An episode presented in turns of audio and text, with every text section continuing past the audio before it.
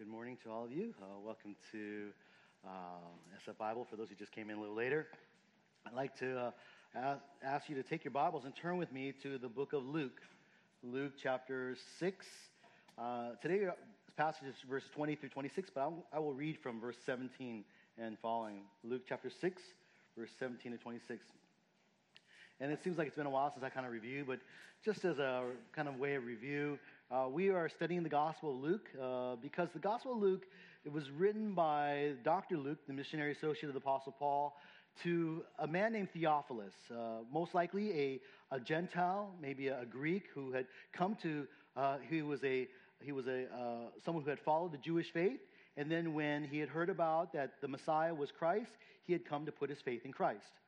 Uh, but among, probably surprising to him and many other Gentile people who had come to, uh, who were uh, God-fearers and then who became followers of the Messiah Christ, Jesus, it was surprising that many of the Jewish leaders, many of the Jewish uh, people, at least that were supposedly the religious elite, were not putting their faith in Jesus. In fact, they were uh, people. There were people like the Apostle Paul, for instance, who were actually or before he was the apostle, when he was Saul, were, were actually persecuting the church.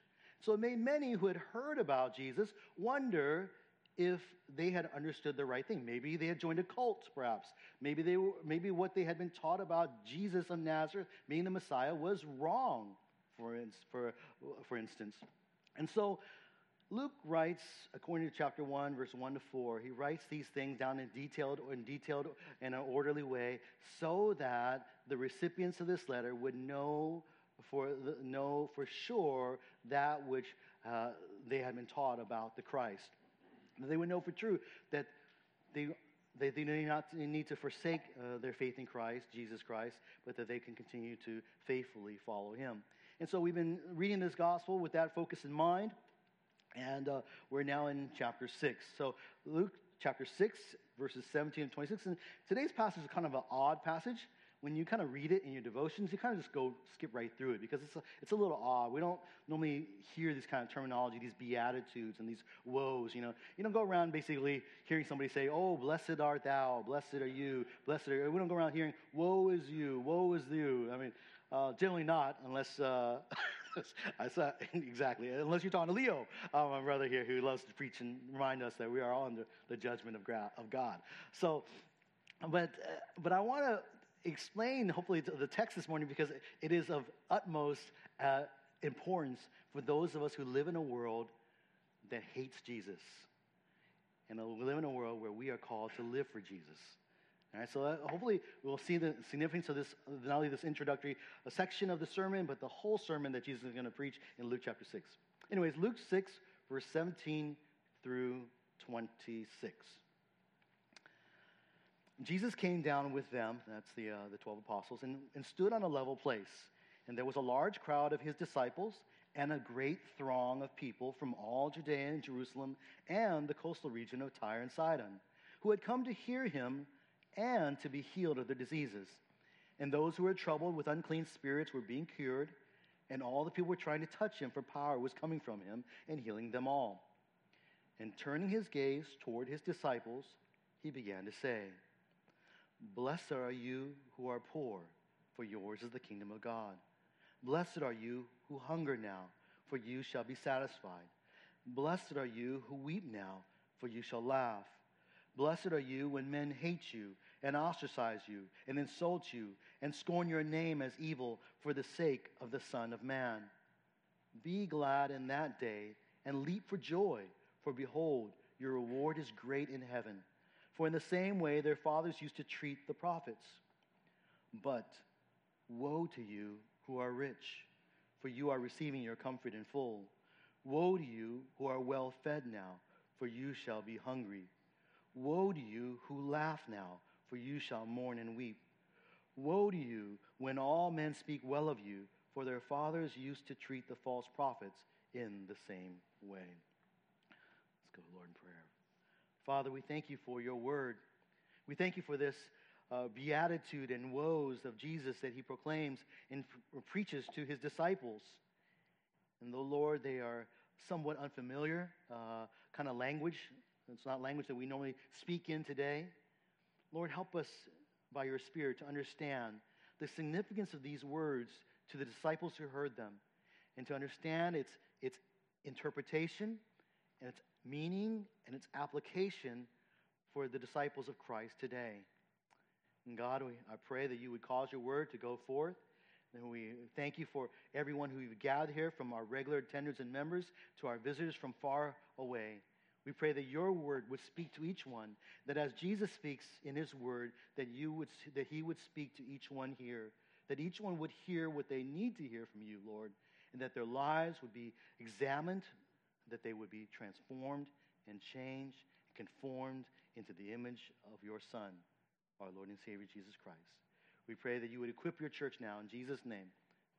Amen. Amen. If you uh, read the headlines, uh, you can't help but get a sense uh, that we live in a world that is, at least seemingly, increasingly hostile to followers of Christ. In fact, to speak of a holy God who judges mankind for their sin is not the most popular message of all. It doesn't trend on Twitter. Uh, to speak of the exclusivity of Christ as the only way to the one and true living God rubs many people the wrong way. To speak of the reality of heaven and hell, of sin and our helplessness against sin, of Jesus, the Son of God, who died and rose again, is incompatible with most modern secular worldview. And we haven't even started to talk about what the Bible has to say about the other side issues of sexuality, gender, and life. That will get you in deep trouble in our political climate. But Christians really ought not to be surprised that we face hostility for our faith as is handed down from the scriptures. In truth, really, there has always been opposition to those who trust in Jesus. It's not just in our days, but it's in every era where there has been followers of Christ. Jesus, in fact, taught this. In John chapter 15, verse 18 and 19, he said this to his disciples If the world hates you, you know that it has hated me before it hated you. If you were of the world, the world would love its own. But because you are not of the world, but I chose you out of the world, because of this, the world hates you. You see, the followers of Christ experienced the hatred of the world because the world hated Jesus first. They did not like who he claimed to be, they did not like the message that he proclaimed, and they did not like what he called them to do to respond. Jesus himself experienced the world's hatred. And Luke has already documented it for us in even the short, brief uh, chapters of chapters 4 to 6. They really the introduction to Jesus' Galilean ministry. We saw time and time again where the scribes and Pharisees were so filled with opposition to Jesus that they tried to trip him up. They tried to catch him in some great sin, even sins that were worthy of death. But each time Jesus would speak with authority, with clarity, with truth, and he would escape their, their, their schemes.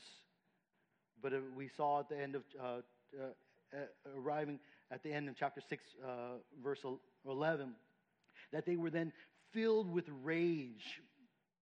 They were so angry. They're frustrated. They thought he was a blasphemer, someone uh, uh, who was bringing a, an, a, was offensive to their religion, their religion, that they, they started to just talk among one another how they might destroy Jesus.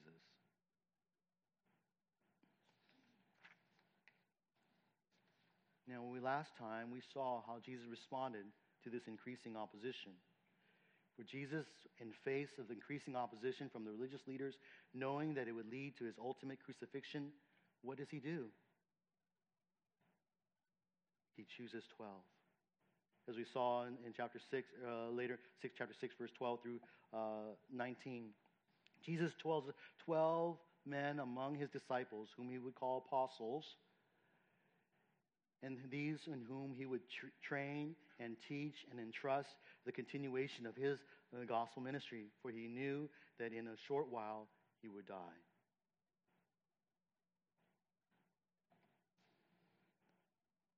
And upon choosing the 12, we look at verse 17. He comes down from the mountain and he arrives at a level place. And there we see there's a large crowd and throng of people. There really there are two groups of people here. There are as a large crowd of disciples. These were the followers of Christ. These were people who were students, learners. They were they wanted to learn Jesus' teaching and they, they followed after him. Uh, there was probably nearby was the were the 12, the apostles. Just shortly beyond them was probably those who traveled with him everywhere that he went, that supported his ministry. And then the other disciples who kind of were in the region just happened to be there and, and learning and listening because he was in town preaching. And then beyond that is this, it says, a throng of other peoples, a great throng. And they're from all over Judea, from as far away as Jerusalem. In fact, they're even outside of Judea. They go all the way to Tyre and Sidon, Sidon uh, modern day Syria, Lebanon areas. So, all these people, and so there are disciples and then there are non disciples. But they've come because why? Because, well, Jesus is the most popular man on the planet Earth at that time. He was known for his miracles. He could heal any disease, he could heal any sickness. If you had a demon, he could cast it out. And surely, if you had a disease, you had a, uh, a lifelong illness, and you heard about Jesus, you would go to Jesus. People go to different countries to try all sorts of different types of medicine for, their, for cures for uh, cancer, for cures for diseases that are otherwise inoperable or incurable here. But you can imagine what it was like when Jesus walked on earth. Everyone was seeking him out, and everyone was getting healed. Not only that, though, there, Jesus wasn't just one who could heal, but he was one who people wanted to go hear. He was the kind of guy, he was one who could teach with authority. His sermons were better than any sermon any, anyone else on the planet Earth, nor anyone else since then has ever preached.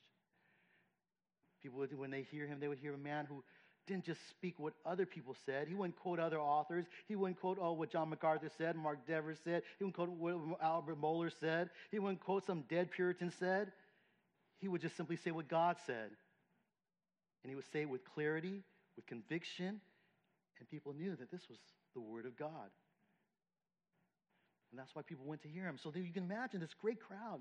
But notice, with this great crowd and just the opportunity to preach them, but when, he, when Luke records the very first sermon that he preaches in the Gospel of Luke here, is probably not his first sermon, but it's the first one that Luke records.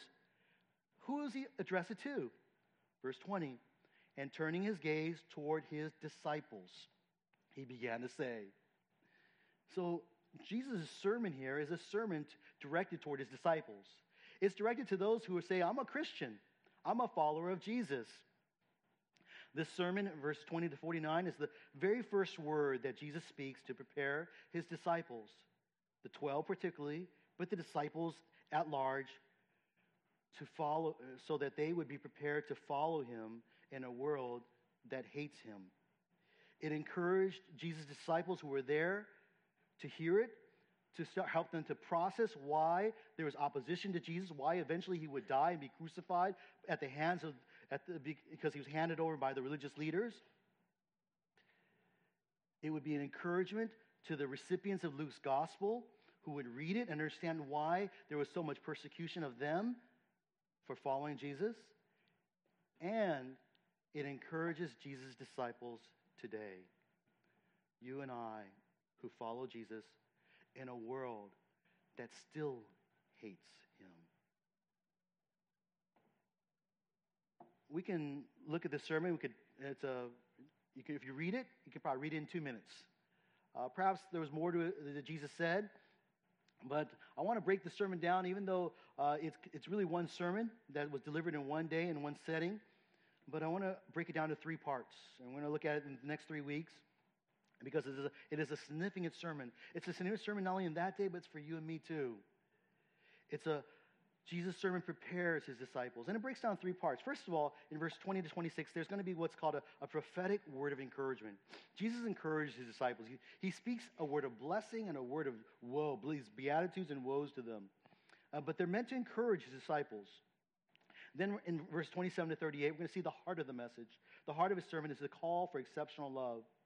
And we're going to basically conclude if we look at the whole sermon as a whole, Jesus calls his disciples to prepare and to live and to serve and minister in a world that hates Jesus and therefore hates and persecutes his followers, to basically be known by their exceptional love, a love for even their enemies, a love that is uh, that that seeks the good of all in this world, even when others may mistreat you. Then it will end his sermon in, ex, in verse 39 to 49 with an exhortation to genuine faith. Now, uh, just kind of some background. Just a, a, lot of times when we preach this sermon, you might start thinking, wow, this, this sermon sounds very familiar to the Sermon on the Mount that we read in the very beginning of our sermon, Matthew 5 to 7. And some scholars believe that they're actually the same sermon. The Sermon on the Mount is the same as the sermon here in Luke chapter 6, though mm, I would point out that uh, Luke says that Jesus went, came down to a, level place. So sometimes this sermon is called the Sermon on the Plain. Now, it's possible that it's the same sermon. It's possible. But I would agree with the, many other scholars, and we don't, don't have to be dogmatic about it, but I think it's just helpful for us to understand and get the flow, feel for this that Jesus probably preached more than just you know two sermons you know sermon on the mount the olivet discourse those are really the two primary sermons that you kind of hear jesus uh, that are recorded of jesus in the in the gospels he he ministered for three years on on earth uh, he probably used every day to preach a sermon probably preached multiple sermons multiple days and so as a preacher you can imagine you're preaching the same and preaching message over and over you're going to start conveying some similar words similar thoughts and you, the thoughts will be the same, but the wording might change here and there.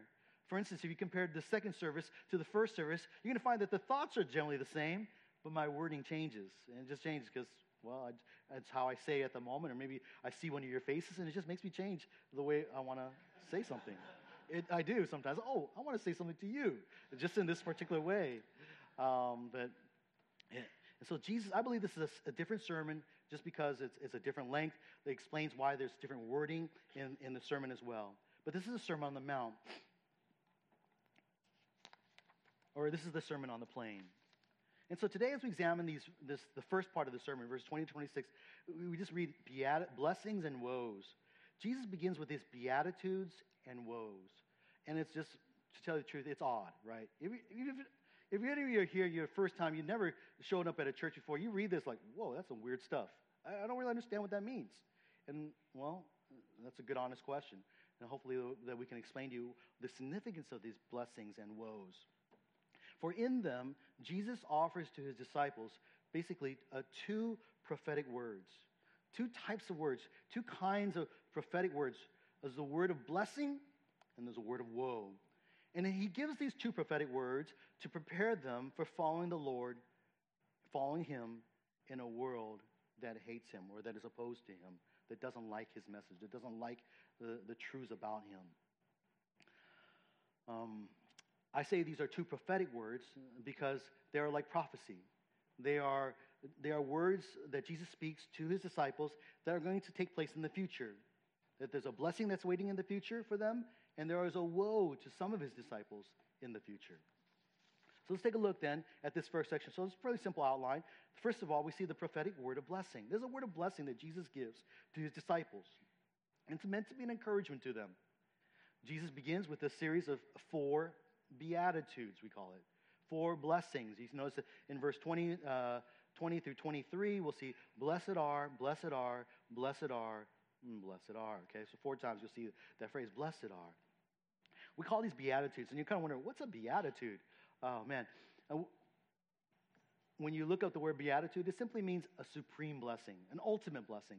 Uh, uh, it is a, the word blessing, but it's like the ultimate blessing. The greatest blessing that there can be is the blessings that God, that Jesus pronounces in His Word. These are greater than the blessing than, you know, uh, uh, than any good thing that can happen to you on earth. That's, uh, the, that's a beatitude and they'll follow with four woes. Now, if you compare the Beatitudes and the woes, you'll see that there's an obvious parallelism here. They're meant to parallel each other. The poor parallels the rich, the hungry with the filled, the weeping with the laughing, the persecuted or the, the hated with the loved, those who are praised. Each set of these four descriptions describes a different kind of disciple.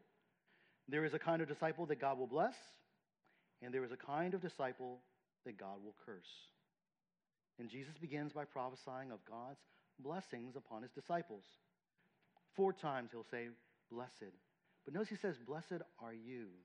Most of us are familiar with Matthew's Beatitudes. Blessed are the poor in spirit. Blessed are the peacemakers. Blessed are the, and it's a very kind of more impersonal recording there. But here Jesus says, Blessed are you. He's, it's as if he's, he's speaking to disciples, but he's actually looking at each one of them. He says, Blessed are you. You know, I'm saying to you and I'm looking at you, you're probably, ooh, I'm special, right? But the Jesus, the creator of the earth, the Son of God, when he speaks and he says, Blessed are you, that's a promise that you can count on, that you can guarantee because he speaks truth. And it's a, it's a personal word to, to the, his disciples. Blessed are you. This, uh, of the, the idea of blessedness is a, is a major theme in Luke. In fact, of the 30 times that the word blessed is used in all the Gospels, half of them are in Luke, considering there's only four Gospels. Half of them are found in Luke.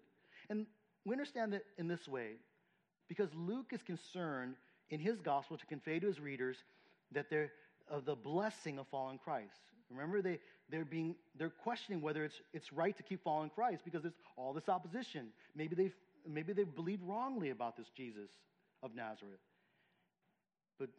Luke offers Jesus' words about the blessedness of following Christ. And he offers it to them as a, as a promise, as a hope, encouragement, so they would continue to be faithful, that they would not forsake Christ. Now, in the Old Testament, the idea of blessedness is basically you're blessed if you're one who trusts and fears God. Psalm 2:12 says, "How blessed are all who take refuge in Him." Psalm 84:12 says, "O Lord of hosts, how blessed is the man who trusts in you." Uh, Psalm 112, verse 1 Praise the Lord. How blessed is the man who fears the Lord, who greatly delights in his commandments. Now, that Old Testament comment, uh, concept kind of carries into the New Testament, but the New Testament, beyond, there's an additional idea when it comes to the Beatitudes. That the Beatitudes, when Jesus speaks them, they often bear a, a paradoxical quality.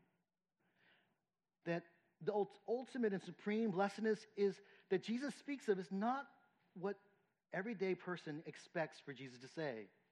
It's not what we expect because there's, there's almost a, there's a reversal or a turning on its head of the values of man. Because what man thinks is blessed is not in the kingdom of God. And what man thinks is not blessed is in the kingdom of God. And that's what we find in the Beatitudes, on the, the Sermon on the Mount, as well as the Beatitudes here in Luke. So let's take a look, closer look at these Beatitudes. What does Jesus say? Who does he pronounce blessing upon? And what is the, the nature of that blessing? First of all, he gives a prophetic word of blessing to those of you who are poor. Blessed are you who are poor. Blessed are you who are poor, for yours is the kingdom of God. That's how you're blessed. You, you possess the kingdom of God.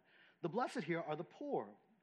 And, and this is, when we hear the word poor, we think of it, if you just read it plainly, the plain sense is that it refers to lo- someone of a lower socioeconomic status. They don't have much financial means. They have very little material possessions. And that you, and though, despite uh, the interpretation that we're going to arrive at, you can never take that away from the meaning of this word. That Jesus' disciples, especially in the early days, were primarily among the poor. The ones who responded to him were the poor. They were not generally not the wealthy, not the powerful. They were the poor and helpless. But nevertheless, there is a spiritual sense to, to this idea of poor. When he speaks of blessed are you who are poor, it should draw our minds to what he, happened earlier in chapter 4 of Luke, verse 18. Remember when Jesus entered the, the synagogue of Nazareth? This is the, it's the very first uh, uh, uh, incident or a, story in, in the Luke's record of Jesus' Galilean ministry. He goes to Nazareth, he sits in the synagogue, they called upon him to teach. He's handed the scroll of Isaiah. He rolls and scrolls to Isaiah 61, verse 1. And according to Luke 4:18, he reads in this way. He says, "The Spirit of the Lord is upon me because he anointed me to preach the gospel to the poor." That's the same word here, and uh, that's blessed are the poor. Jesus came to fulfill this Isaiah 61, verse 1, that this, he came to have a spirit empowered ministry, and he came to preach the good news, the gospel, and he came primarily pr- to preach it to the poor. Now, in the Hebrew text of Isaiah 61, the word translated as poor in Luke ref- refers to the term that is also translated as afflicted. There's more than just the fact that they're poor. There's idea of affliction here. Those who are, because of their circumstance, because of their condition, have been humbled. The afflicted or, or the poor, those who are so humbled by their condition that they, they have no other means, no other recourse but to seek the Lord for help. The, uh, the scholars often call this, or refer to them as the pious poor. Because the blessed here are not just all the poor, but it's the poor who recognize their helplessness and turn to Him. Let me show you uh, how uh, the Old Testament brings this out. In Psalm 22, verse 24, God, uh, God says, or God is, says, for he, it's spoken of God, for he has not despised nor abhorred the affliction of the afflicted. That's the same uh, Greek Hebrew word that's translated poor in Isaiah in uh, Luke. Nor has he hidden his face from him, but when he cried to him for help, he heard. See, God has a special sensitivity. He has a special awareness, hearing to the poor. You know, the rest of the world neglects the poor. Even sometimes the church neglects the poor. It ought not to be. But God does not neglect the poor. He hears them when they cry to him for help. Psalm 34, 6. The poor, this poor man cried, and the Lord heard him and saved him out of all his troubles. So Jesus really, when he pronounces a blessing to the poor, he isn't promising blessing simply because their income is, at, is below a certain level. They're, they're, at the, they're below the poverty line. Jesus is promising blessing upon the poor because they are generally the kind of people who, because of their desperate, desperate circumstances, will turn in dependence upon God, upon the Lord for help. They will cry out to Him, they will call out to Him for help in their troubles. And God loves to answer the cry of help from the poor. In so doing, they then God says, Jesus says, they are those who possess the kingdom of God. Because when you turn to God for help, you will turn to Him for help for, for all that you need. And what we ultimately need is a right relationship with God. And Jesus promised those who are poor uh, to, that they will inherit the kingdom of God. They will have the kingdom of God. See, kingdom citizenship belongs to those who humbly look to the Lord in their need. To be part of that, the kingdom that Jesus is going to establish on earth when he returns is the inheritance or is the possession of those who are poor and call and turn and cry out to God. You know, we wouldn't know this if we think about what the average, well, the average mega church probably uh, across America preaches. Uh, you've heard of many of the prosperity gospel preachers out there, and they would tell you that who are the blessed? The rich are blessed, right? The rich are blessed. The healthy are blessed. They're, that's why they're, ri- they're rich, because God blessed them they're the ones who obviously have received God's favor. And this was, by the way, this is not just true in America. This was the belief of many of the Jewish people in that day that they would see a rich person. They say, oh, yeah, obviously that person has been blessed by God. Obviously that person is saved. But that would be the farthest from the truth from Scripture. Rather, Jesus says it is the poor who are blessed. It is the poor who are blessed. They are the ones who, because of their poverty, have turned and trust in the Lord. They've recognized that they're not only spiritually bankrupt, but they're physically bankrupt. And they try they turn to God in trust. Now, having said what explain this to us, it, this certainly does not preclude a rich person from trusting in the Lord and inheriting the kingdom. Okay? So you can like, all you homeowners, an SF. Surely anyone who humbles himself like the poor, who recognizes their desperate need, their bankruptness, spiritually and physically, can trust in Jesus for salvation. But conversely, a poor person, just by the of poor, who does not trust in the Lord, will not experience the blessing of the kingdom of God. You see, the key is the humble condition of the soul, but it is the circumstances of being poor or poverty that drives many to recognize a need. And that's true for many of us, right? Uh, many of us were in a desperate state that drove us to cry out to God because we, we couldn't find what we, were, what we thought we needed anywhere else. It drove us to uh, the Bible or the church or a Christian, and you came to know about salvation in Christ. It is this interpretation that Matthew more specifically fleshes out in his, uh, in his beatitude, in, or his record of the beatitude in, in Matthew 5 3. Blessed are the poor in spirit, for theirs is the kingdom of heaven. So, with this understanding of the poor, the rest of the Beatitudes basically follow in a similar interpretation. Yes, there is a there's actual physical reality there. They're poor, they're, they're weeping, they're hungry, and such. But underlying that is a, is, a hum, is a circumstance, condition that causes them to be humbled to cry out to God for help, to turn in dependence upon the Lord. So we see that then not only are you, the blessed are the poor, you who are poor, but secondly, blessed, Jesus says, are you who hunger. You who hunger. Um, and it's already 12:15, and so many of you probably are feeling hunger. So no, that doesn't mean that you're blessed. Okay, um, I was just had to say that. Okay, but so, but just like God cares for the poor, so He also cares for the hungry. And there are people who have little. Usually, they're associated with the poor because they don't have resources, so they go without food. And but it would also be true for Jesus' disciples. You know, many times we think of uh, there's a lot of wealth in the Church of Jesus Christ today, but in the original, in the early days of the church, there was a lot of poverty. Think about the 3,000 in the church in Jerusalem. Think about how people had to start selling their stuff because there were a lot of people that were didn't have means, and they were in Jerusalem, and there was a, there was a lot of sharing among the churches. Think about the when the, the the churches in Jerusalem, there was a, great famine, there was great need. The Macedonian churches had to raise up funds, and, and they were poor too, but they raised up funds to try to sell, help and support. The church hasn't always been rich and, uh, and wealthy, and uh, we've, the church has grown over the years, and as mentioned, there's lots of properties owned and bank accounts and such. But let us remember that we, though we may be rich uh, earthly, we are, ultimately we are all poor. But those who are hungry the disciples would have found themselves hungry as they were sent out uh, by Jesus. They would have been, uh, and they would have recognized their need. And when recognizing their need, they would turn to God and for what they needed.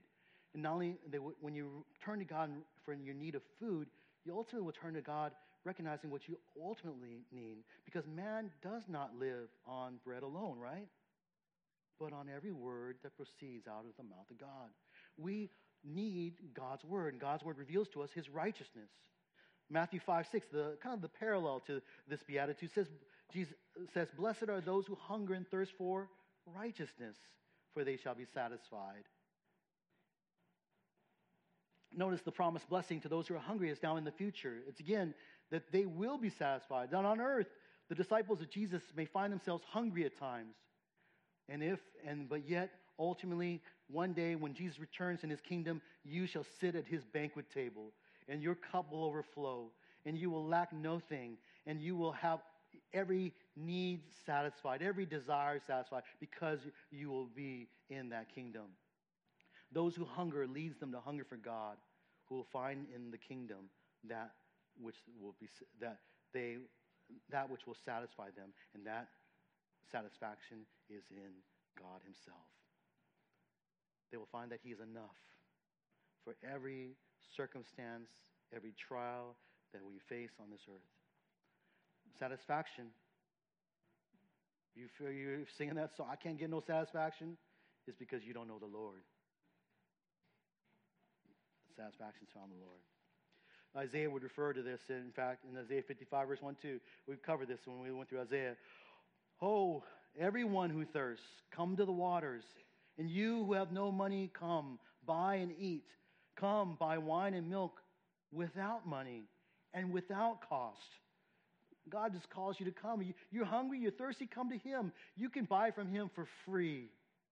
Why do you spend money for what is not bread and your wages for what does not satisfy? Listen carefully to me and eat what is good and delight yourself in abundance. Come to Him, come to God, come to Him, and He will give you that which is true, truly satisfying that which will truly quench your thirst. Don't waste your wages, your energy seeking after things in this world that will never satisfy you. Along the same lines, and only blessed are those who hunger, blessed are you who weep, it says in verse 20, latter part 21, for you shall laugh. The poor and hungry find themselves in circumstances that cause them to basically to weep, to be to sorrow. If you're a disciple of Jesus and you understand this world, and you have a biblical worldview, there are going to be many times that you're just going to weep over this world. You're going to weep over unrepentant sin. Whether it's a unrepentant sin in, in, your, in your own family, maybe a teenage teenager who's turned away from God, or in the church. We'll weep over lost souls. Many people going around this world thinking that all's well, and they're entering into eternity without Christ in hell. We'll weep over persecution that happens not just to us, but to our fellow saints around the world.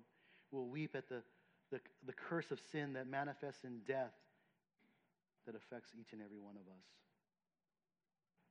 and many of our loved ones before our life's over. But Jesus promises the blessing that one day, though we weep on this earth, one day in the kingdom, when the kingdom comes, you shall laugh, you shall find joy, you shall rejoice. Lastly, we, Jesus says, Now you are hungry, you who weep. I'm sorry, I'll catch up here. But fourthly, blessed are you who the world hates. Verse 22 Blessed are you when men hate you and ostracize you, insult you, scorn your name as evil for the sake of the Son of Man. Verse 22 is the key verse, I believe, to interpreting the whole passage. Because up to this point, we could just simply take the poor, the hungry, uh, and, the, those who weep, basically for the physical aspects of it. But here in verse 22, when he says, when the world hate, blessed are you when the world hates you, that is a, that's a key a passage for us. It tells us that disciples of Jesus may find themselves hated, ostracized, insulted, and scorned, and they will do, feel, find themselves in those, in those circumstances because of, because of Jesus, for the sake of the Son of Man. They will believe that Jesus is the fulfillment of the messianic prophecies and therefore they will face persecution or suffering. And they should not be surprised because uh, that the world hated our Lord or hated us because they hated the Lord first. In fact, it may even be the reason that disciples will find themselves poor, hungry, and weeping. You, just think about even around the world today, America is really the exception than the norm. Many of our Christian brothers or saints around the world are experiencing persecution. They're being persecuted for their faith. They're being denied their livelihood. They're being separated from their families. They're separated from their freedom. They're imprisoned. Some of them are losing, are actually losing their lives. They're losing their material possessions. They're being denied uh, their social gatherings, their social networks, because they proclaim Christ.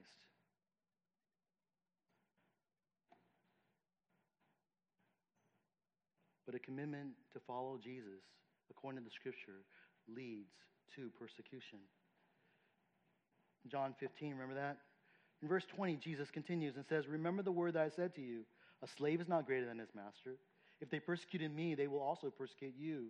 If they kept my word, then they will keep yours also. See, Jesus is very clear. We're, if we're followers of Christ, he's our master, we're his slave or servants, then if they persecuted Jesus, and we're bringing the same message of Jesus to the world, they're going to also persecute us, persecute you. But to all his disciples who suffer for his name, Jesus offers joy. What is he says they're blessed? Why? Because they you have joy. In fact, verse 23 is significant because it says, "Be glad in that day and leap for joy." That's it's a command. You can rejoice in that day that you experience suffering. When you experience suffering or ostracism or persecution or hatred, you can rejoice in that day. You can leap for joy, even. That's, that's pretty exciting. Why? There's a twofold reason, both indica- uh, introduced by the, the conjunction for. First of all, number one reason why you can rejoice, why you're blessed and you can rejoice, because for, behold, your reward is great in heaven. Jesus reminds his disciples that whatever, what matters is not your reward on earth, is not the things that we gain on earth, not the earthly temporal treasures that we're all gaining. You know, it's not the things that we're, we, we the, the places we can see on earth, not the, the relationships that we even can build on earth. There's nothing that we gain on earth of, that is of a temporal nature wherever is going to remain. We will lose them all. But what matters most is heavenly, eternal treasures. It says, Your reward in heaven is great. Because the rewards that we, the treasures that we store up in heaven will not perish, will not rust, cannot be stolen because they're stored up in heaven for you. Whereas all the treasures of earth can be stolen, broken into, taken by thieves, destroyed by corruption and decay. Our greatest treasure when we suffer is to know that, yes, they may take away my livelihood. Yes, they may take away, I may lose my job. Yes, I may, I may lose my freedom. Yes, I may lose even my, my family. But what they can never take away from me is Christ and the hope of eternal life, presence, citizenship in the kingdom of God that's going to last forever. Brothers and sisters, for those of you who are not suffering, that kind of just, to tell the truth, it's sort of like, mm, oh, that's nice. That's nice. But I guarantee you, for our brothers and sisters around the world who are literally right now suffering, losing, losing everything because they follow Jesus, and wondering, is this all worth it? Jesus' words can only strengthen them. What a powerful promise. It says, For your reward is great in heaven. Remember that, brothers and sisters, when you face persecution. The second reason to rejoice, though, is this. He says, For in the same way their fathers used to treat the prophets. Why can you rejoice when you experience persecution? Because in the same way, the world's, their fathers used to treat the prophets of old. You're not alone in your suffering. Because the world used to treat the prophets of God in the very same way. They brought the message of God, they preached the, the, the, the, the message of repentance and faith in God, and they were persecuted. One of the stories, uh, one of the Bible stories that my children love the most when I, in one of the Bibles is this one where there's a man in the pit. They say, Oh, I want to read the man in the pit story. And you know what story that is? Jeremiah, okay? I don't know, there's a lot of the man in the pit stories, but Jeremiah. Okay? And Jeremiah, because he preached the gospel, well, not preached, but he preached the word of God, he was thrown in a pit. And he would have died there unless God sent people to deliver him. Brothers and sisters, when you experience persecution, when you're suffering, when you're being persecuted for the, for the sake of the name of Jesus, know that you are not alone. You stand in good company. You stand in the company of men like Jeremiah and all the other prophets. And think of all the, the line of martyrs throughout eh, the, the start of the church to this day that have all laid their life down for the sake of Christ. And to all of them, Jesus says, You may lose everything here on earth, but your reward is great in heaven. And they know and they possess it. And that isn't something that can never be taken away. As disciples of Jesus, your identity with Him and your commitment to follow His ways and serve Him through the faithful proclamation of the gospel will lead to persecution. Now, in America, we have, we have a great freedom. And we generally are never going to, uh, I hope it will never lead to the, the kind of persecution we see around the world. But nevertheless, if you proclaim the message of the gospel, you will face a form of persecution, of ostracism, of hatred, of scorn. If you are a faithful Christian who calls sin sin, you are hated. People say, How dare you judge? How dare you say that I can't live, I can't sleep with all the people I want to sleep with? You can't judge me. I'm a believer in Jesus. Think of the Christians who are ostracized, the many industries in our, in our country, like entertainment industry, higher education to name two, where holding to a biblical viewpoint will endanger your career, will, will prevent you from uh, getting a promotion. In fact, will oftentimes lead to your dismissal, or at least a reason for your dismissal. As Christians, when you follow Christ's ways, you will be insulted. If you believe in creation, what? You, you got your, you probably believe the earth is flat too. What? You believe in the resurrection? You're an anti vaxxer, aren't you? You've got your head in the ground. You'll be labeled anti science. You will be, and if, brother, sister, if you follow God, you will be called evil. You'll be labeled hateful. You will say, you'll be called a hater of women if you oppose abortion because it's just flesh, it's just tissue. It's all about choice.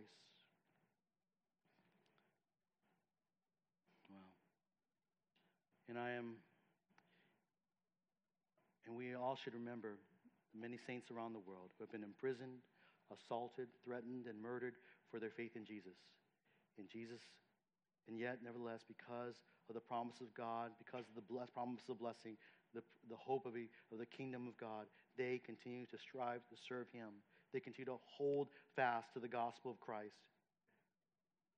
To those, Jesus offers His blessings. And while those blessings all await future fulfillment, when the kingdom of, of God will be established on earth, they are what gives hope in the present.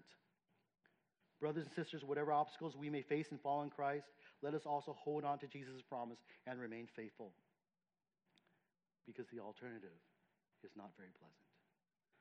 Prophetic, and that's uh, in the last few moments I have, let me just go over the prophetic word of woe. Just as there are four words of blessing, there are four words of woe. They are unique to Luke. And these words of woe are addressed, keep in mind, they're addressed to his disciples. Those who say, I'm a Christian. Those who say, I follow Christ. Those who say, yes, I, they might even say, I believed in Jesus. These are disciples. I'm learning to follow Jesus' example. These are disciples, and Jesus pronounces a word of woe to them. Quite surprising. First, there is a woe to those of you who are rich. Just like those who are poor are blessed, those who are rich. And this is, refers to, yes, it does include those who are socioeconomically rich. And that's the majority of us in this room, probably. But is it simply because you're rich that you're condemned? No. But the rich are of such, have such great possessions or have such great means at their disposal that oftentimes what happens when we're rich is that we depend upon our material possessions. We depend upon our self sufficiency. We depend upon our own abilities, our own wisdom, our own knowledge, our education before we depend upon the Lord. So it's not wrong to be rich, but to be self sufficient in our riches, in our riches, to, be, to not depend upon God, even as we uh, have great wealth, is to, to be under the promise of woe. Don't trust, don't trust in your riches if you are rich. Trust in the Lord. For Jesus pronounces woe upon the rich. And those of you who are wealthy disciples of Jesus, who do not rely on Jesus, who, you know, you might say you're a Christian, but day to day you don't trust in Jesus, you don't talk to Jesus, you don't cry out to Jesus, you're not looking to Jesus for help, for guidance, for wisdom, wherever you do, you may be deceived. You may be deceived. The comfort Jesus, uh, says here, the woe to you is this. Woe to you who are rich, for you are receiving your comfort in full. You think you live a comfortable life. You think you're, you're, you're okay. But Jesus says, the comfort you have right now is all the comfort you're going to have. There will be no comfort in the future, no future comfort in the kingdom. And Luke has uh, several, and I was going to share a couple, but I'm going to uh, skip that. And uh, I want to just simply add, though, that this does not mean that all rich are condemned. We can think of Zacchaeus, who was a, a, a, tax gatherer, tax collector, who had come to faith in Christ. We can think of Joseph of Arimathea, who was a wealthy man who had a, a tomb that he, that where Jesus' body was laid.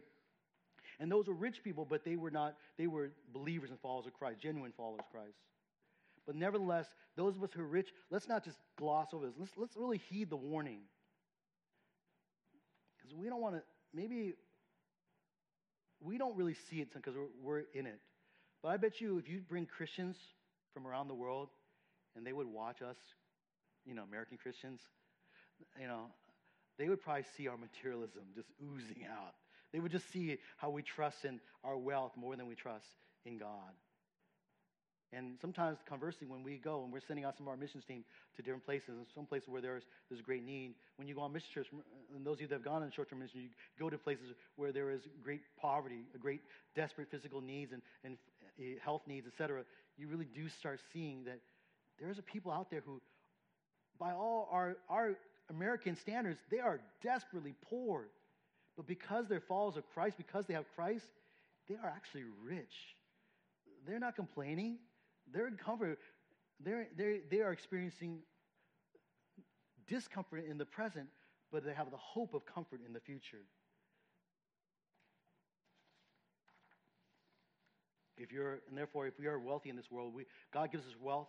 It's, it's, wealth is not bad, okay? But God gives us wealth so that we might be generous to others. Let's share with others. Let's, uh, let's be rich toward God's and His work. Uh, if, you're, if you're enjoying your riches for yourself, you are in danger of receiving your comfort in full. That's what Jesus says. Now, the rest of the woes follow in similar kind of interpretation. Woe to you who are well fed. So you have enough food, and you don't, and you, you kind of you're so full that you realize, oh, I got all this food, I'm all happy, but you forget who to thank, right? You don't. You forget to pray. Give us this day our daily bread. Every day, every day you eat, every meal you eat is from God. But sometimes we, we have so much food, we forget that that's from God. That's why it's good to teach our children to pray. Yes, do they have to legalistically do it every single meal? No. But why do we teach them that? Because we want to remind them that every day, every meal that we eat is from God. And you need God. You depend upon God. If we can just convey that to our kids. Don't just teach it, parents. Let's just, because I'm trying to work on that. Don't just teach it, just to teach it legalistically. Let's, let's try to somehow use it to teach them that this is why you, this, we pray so because we remember that we depend upon God for all that we need. But those who are, are well fed and don't, and don't trust in God will, event, will, will be hungry when the kingdom comes because they will not be part of that kingdom. Then there's thirdly, uh, you are well fed, you who laugh. Now, this isn't a condemnation of laughing itself because I like to laugh myself, right? But I was just thinking, you know, there's some churches out there that probably take this verse, oh, you who laugh now?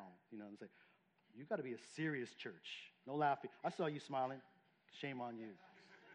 You know, and you can just picture, right? Church is like, we're biblical. What do you, what do you laugh, right? No, no, I'm just kidding.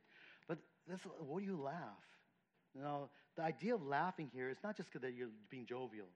In the Greek Old Testament, the, the, this word is tied to basically, um, this word is used of, of boastful laughing. It's, it's a self satisfied laugh, a condescending kind of laugh, a rejoicing kind of laugh where you're laughing at other people because they are experiencing harm, pain the one who laughs in this way is basically is an such a disciple who who um, who who thinks that their life is the result of their own strength and labor is does not give glory to God. Life, they think that life is awesome, life is good, but there's no mourning over sin. There's no mourning over the world that's lost. Jesus warned such disciples that they might laugh now, but one day they will mourn and weep. And lastly, we arrived at the last Woe to you who the world praises. Woe to you when all men speak well of you. That's interesting because there is a sense where we want the world to speak well of you, right? We should have a good testimony before our world. That when you go talk to my neighbors or I go talk to your neighbors, uh, if you're a Christian, I hope that they would say, well, no, yeah, uh, he or she, they're, they're good, they're just good Christians. They're, they're great neighbors. We hope that's the case. I know we're not perfect, but we hope that generally that is the case.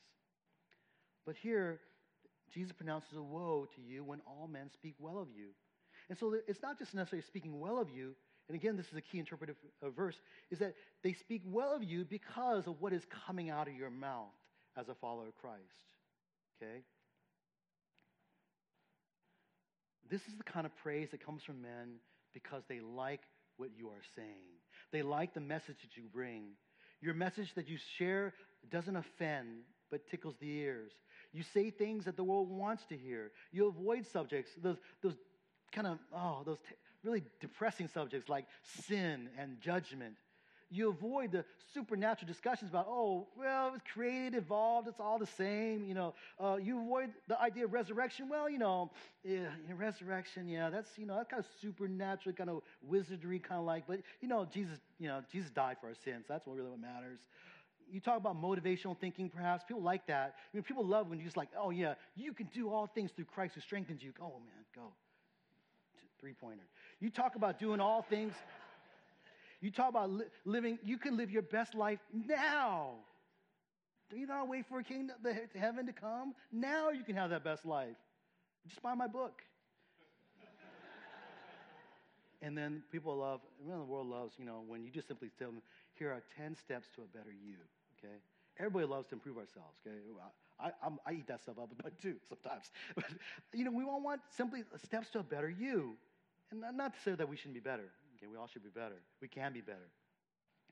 But the world, that kind of message that does that, that avoids all the essential aspects of the gospel of Jesus Christ, is a blasphemous message. And when the world hears that much message, they're gonna say, they're gonna love you. And we're tempted to bring that kind of message when we live in a world that does not like the gospel. Uh, we all are, okay? I am. And you probably are too. But Jesus encourages us, says, woe, with this woe, to warn us away from that. Because, and he says, for their fathers, that's the world's fathers, used to treat the false prophets in the same way. Here's the, here's the slap in the face. If you even think about bringing another message, well, say, you know what? The world used to like the false prophets for the same thing, for bringing a false message, a message that would say, oh, yes, you're going to have victory over your enemies. Go and fight them, king. When the prophets, true prophets, say, hey, no, king, don't go there because you're going to die. I know you don't like that message, but that's the truth.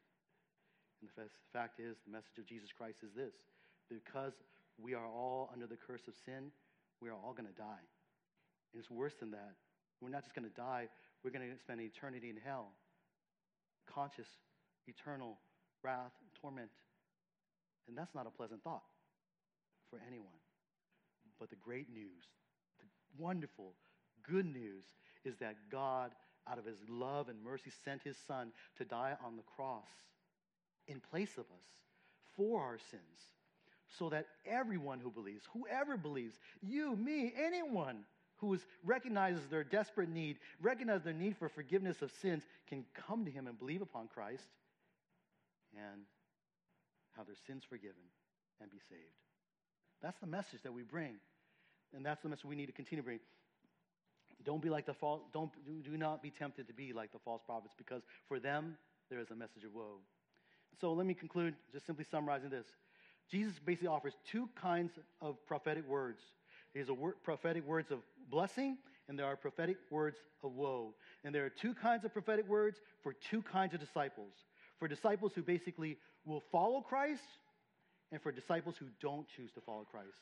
They say they believe in Christ, but they don't follow Christ. They don't speak Christ's words, they don't live Christ, uh, uh, they don't obey Christ's words. And then and Jesus says to them, to, they might call themselves my disciples, but here's my word to you. Woe.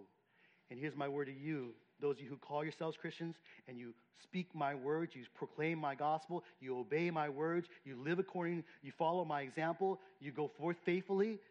Here's my word of bless, word to you, and that's blessing. Yours is the kingdom of God. Blessings and woes, and this is and this is the encouragement to those who live in a world that hates Jesus and consequently hates those who follow him. The question for us is, which word is for you? There, one's meant to be encouragement, one's meant to be a warning. Where are you at this point in your life? listen to, don't listen to my word for it. Read the scriptures. What does it say? Is Jesus, does what Jesus say is true or not? And let it, let God speak to you and speak transformation. If there's repentance, repent and believe upon Christ and follow him as a true disciple. Don't be a false disciple who will experience all that they can in this world, but in the end, when Christ returns, will find woe.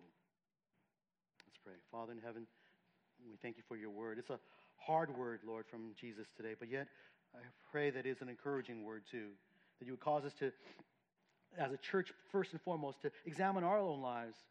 Lord, here we are, all calling ourselves Christians, but are we living according to your ways? Show us, Father. I, know none of us are here perfect. We all still have sin in different areas that maybe we're not aware of. Show it to us, Lord. Reveal it to us so that we might walk in obedience to you. And Father, help us to never forsake the message that Christ came to deliver a message of the good news to the poor, to all who are, need, who are needy and uh, under the curse of sin. Help us to be faithful to that message, to proclaim that message, just as the 12 did, just as the disciples of Christ did throughout the ages and to our day. Help us to be faithful to your word. And God, guard us, especially in the, in the face of persecution and in, in, in, that we would, that you would help us to be courageous and not be fearful, and that we would turn away from the message that you've entrusted to us. Help us to be bold. Help us to never satis- be satisfied or, or just simply set, uh, sit on the sidelines and enjoy what we our best life now. For our best life is still to come. And God help us to, to live, to live our lives for Christ as followers of Christ. Help us, Lord, we pray. In Jesus' name, amen.